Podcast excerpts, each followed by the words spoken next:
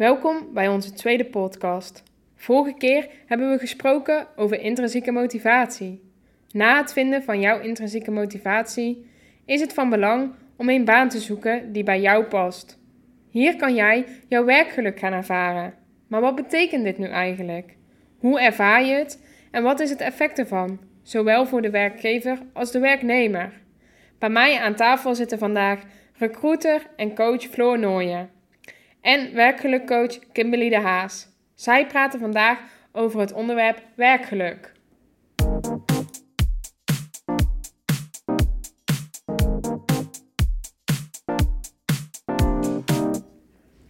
Hey Kimberly, fijn dat je vandaag bij ons aan tafel zit. Wil jij je misschien even voorstellen, ook voor de luisteraars? Ja, natuurlijk. Ja, hartstikke leuk om er te zijn. Ja, mijn naam is Kimberly de Haas um, en ik heb een bedrijf dat heet Corporate Happiness Exchange. En wat ik daar doe is bedrijven, organisaties helpen om een omgeving te creëren waarin mensen het beste uit zichzelf kunnen halen. En werkgeluk is daar een heel belangrijk onderdeel van. Leuk, mooi. Nou, we gaan daar vandaag natuurlijk ook verder op in. Um, zelf vind ik het ook heel belangrijk om te focussen op werkgeluk. Vanwege mijn achtergrond in communicatie en coaching ben ik daar veel mee bezig. Zeker ook in het werk als uh, recruiter en coach bij WeTalent.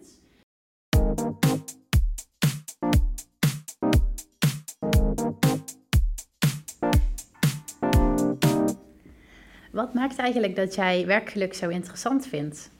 Nou, dat is eigenlijk wel ontstaan in, um, nou, in de loop van mijn carrière. Ik heb gewoon heel veel organisaties. Ik heb ook als organisatieadviseur gewerkt, maar zelf ook bij verschillende bedrijven gewerkt. En gewoon gezien dat als er geen werkgeluk is, als mensen geen plezier hebben in hun werk, dat dat zoveel effecten kan hebben. Ik heb heel veel mensen burn-out zien krijgen, uh, mensen die onverschillig worden. En daar gaan gewoon de resultaten van een organisatie ook heel erg op achteruit. En werkgeluk kan juist het tegenovergestelde doen. Dus vandaar mijn interesse voor het onderwerp. Ja, mooi. Wij zien dat ook inderdaad dagelijks, wat voor effect het kan hebben. Dus interessant om daar vandaag wat verder op in te gaan. Hoe omschrijf jij werkgeluk? Nou, werkgeluk is voor mij echt um, plezier in je werk hebben, maar ook voldoening en betekenis eruit halen. Dat zijn denk ik wel de drie elementen die voor mij werkgeluk maken. En vooral ook langer termijn. Weet je, het is niet alleen maar blij rondlopen en iedere dag huppelend naar je werk gaan. Het gaat vooral ook om langer termijn geluk. De Engelsen hebben daar ook wel een mooi woord voor, joy. Dus echt de joy zoeken en nou, het gevoel hebben dat wat je, wat je doet, uh, wat je hè, qua werk doet, dat het er ook echt toe doet.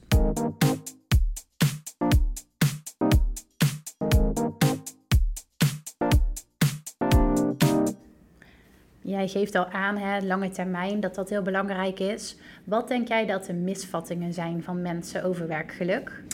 Nou, dat het alleen maar gaat over blij zijn.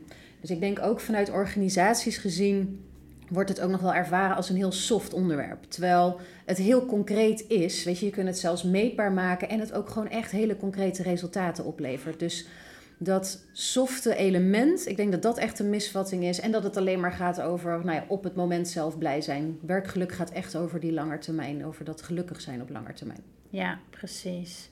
En dan is natuurlijk de grote vraag: hoe zorgen we ervoor dat mensen op lange termijn ook gelukkig blijven in hun werk?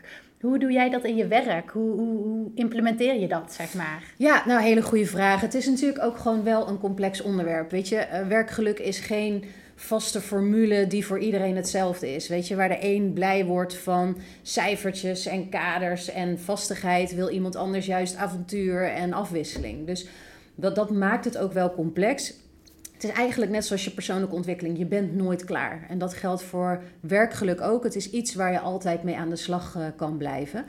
Maar uit onderzoek blijkt gelukkig wel dat er een aantal pijlers zijn die eigenlijk voor iedereen gelden. En dat is dus ook waar ik dan vaak, hè, als, als ik met klanten aan de slag ga, gaan we daar ook naar kijken.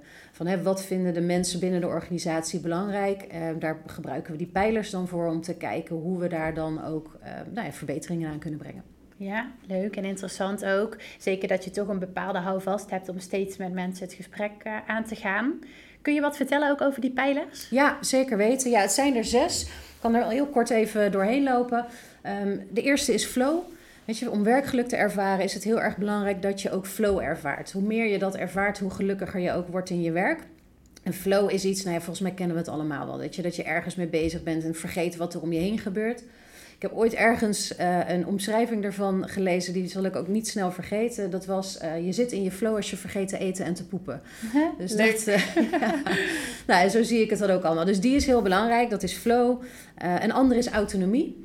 Uh, weet je, die is ook een beetje gerelateerd aan iedereen wil wel veranderen, maar je wil niet veranderd worden. Nou, dat geldt eigenlijk ook een beetje voor de invulling van je werk. Je wil gewoon graag zelf bepalen hoe je je werk invult, um, hoe je daarmee omgaat, wanneer je dat doet. Dus een bepaalde mate van autonomie voelen in je werk is ook gewoon een hele belangrijke pijler. Volgende is ook betekenis. Nou, ik noemde hem straks al even, maar het echt ervaren dat jouw werk ertoe doet, dat je bijdraagt aan een groter geheel, dat je iets doet wat nuttig is, wat toegevoegde waarde heeft, dat is ook gewoon een heel belangrijk element. En relaties, nou dat zal niet zo verbazend zijn, weet je, we zijn gewoon allemaal sociale dieren. Iedereen wil gewoon graag fijne contacten hebben en diepgaande verbindingen aangaan. En dat geldt op werk net zo. Dus de relatie die je hebt met je collega's, met je leidinggevende, dat is ook gewoon een heel belangrijke bijdrage eh, aan jouw werkgeluk. Persoonlijke ontwikkeling, we willen allemaal gewoon graag leren, groeien, mooie resultaten neerzetten. Dus hè, in, in hoeverre daar invulling aan wordt gegeven, is ook een belangrijk onderdeel. En de laatste is een positieve mindset. Weet je, om positieve emoties te ervaren, helpt een positieve mindset gewoon enorm. En dat wil niet zeggen dat het altijd um, leuk hoeft te zijn of altijd positief. Er mag ook absoluut ruimte zijn voor negatieve gevoelens, maar wel het gevoel hebben en de wetenschap hebben dat je daar invloed op hebt. Hoe je, er, hè, hoe je je voelt en hoe je ermee omgaat. Weet je, je kiest niet wat je overkomt, maar wel hoe je ermee omgaat. Ja. En dat gevoel van zelf aan het stuur zitten daarin en, en hè, dus die positieve mindset, dat je daar een bepaalde invloed op kunt uitoefenen, die is ook heel belangrijk. Super interessant om dit te horen. Ik denk dat dit ook voor veel mensen hele fijne pijlers zijn om zelf bij zich te houden. Als je zelf op onderzoek uitgaat, zit ik nog wel op mijn plek. Precies. Dan is het denk ik heel goed om deze zes eens even na te lopen. Leuk.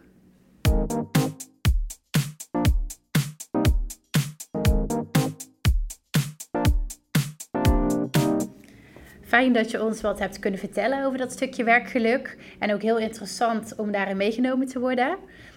Nu is het denk ik voor de luisteraar ook wel heel fijn om dat ook te kunnen plaatsen in hun huidige of toekomstige situatie. Wat zijn de acties die jij mensen zou aanraden om te nemen? Ja, nou je kunt eigenlijk al gewoon heel laagdrempelig met een aantal dingen beginnen. Um, de eerste, weet je, waar je al heel goed naar kan kijken, is welke organisatie bij je past. Dus waar ga je überhaupt werken? Daar zitten ook hè, gelijk al een paar links mee naar die pijlers, maar bijvoorbeeld ook betekenis.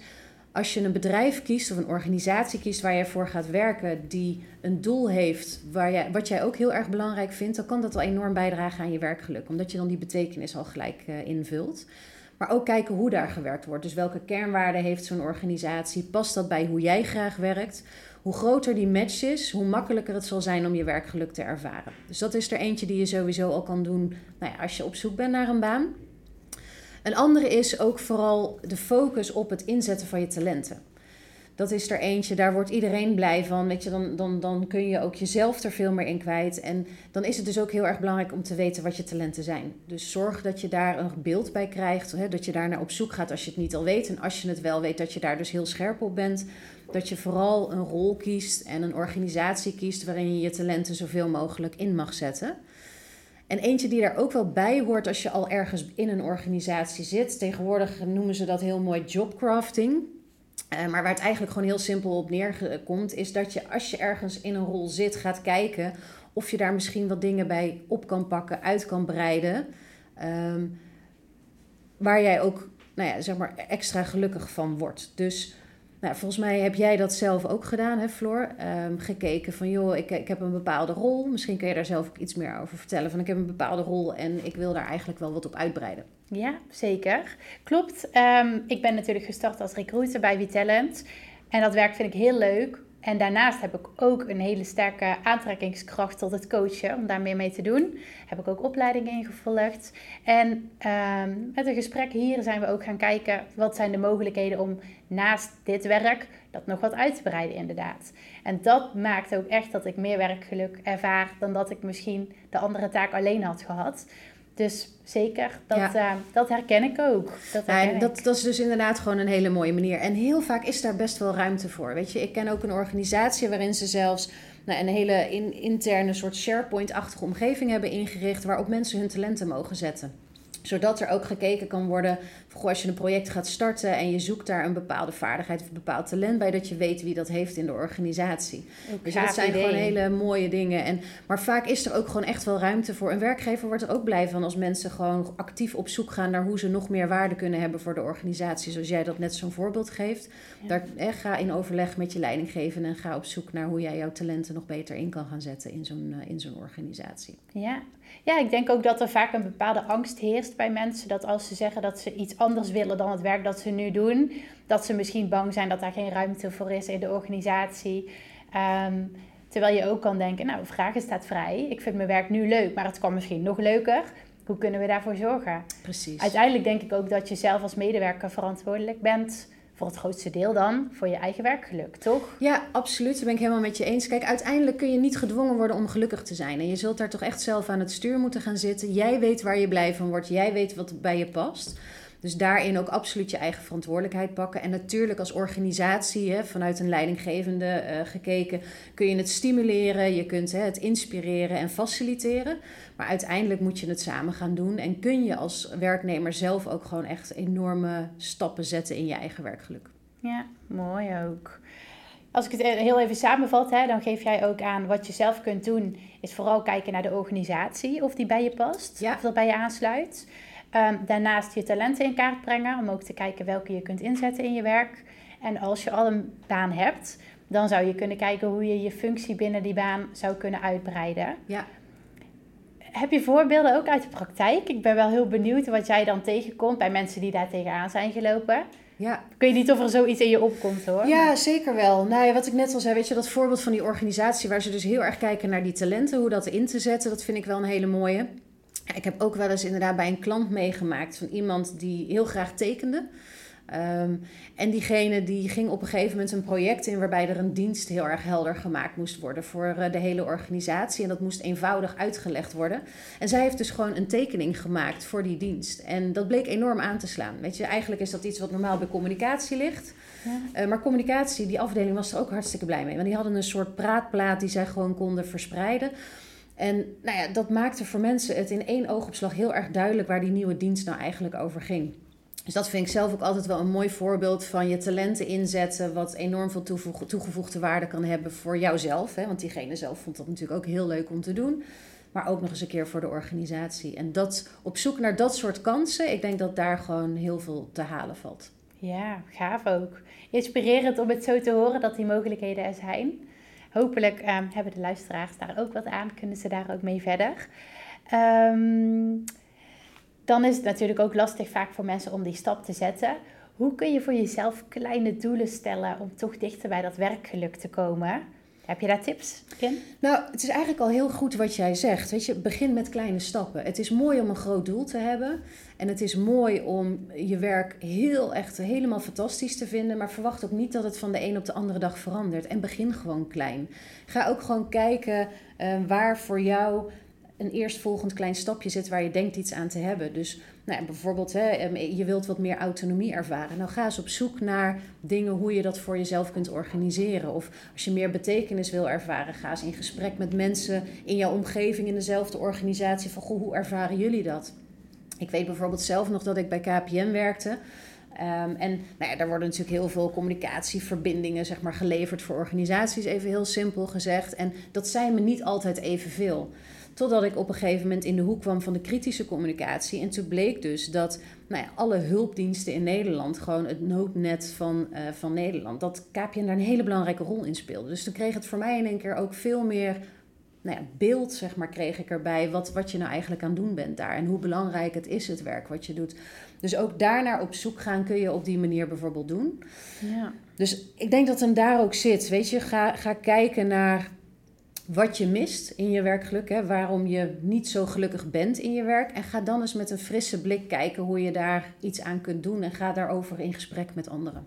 Ja, dan heb je ook weer die anderen die toch wel heel belangrijk zijn. Hè? Ja. Je hebt vaak echt wel mensen nodig om ook te kunnen sparren over, uh, over je ideeën. Klopt, je hebt vaak ook gewoon zelf blinde vlekken, weet je. En soms zie je het ook niet. En het kan heel erg helpen om daar gewoon eens met anderen ook inderdaad over in gesprek te gaan. Dan krijg je weer nieuwe invalshoeken.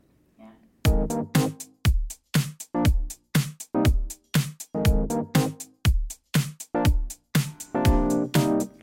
In onze eerste podcast hebben we al gesproken over intrinsieke motivatie. Nou, deze podcast hebben we veel tips kunnen krijgen over werkgeluk. En in de volgende podcast gaan we verder in op de oriëntatie op een nieuwe baan.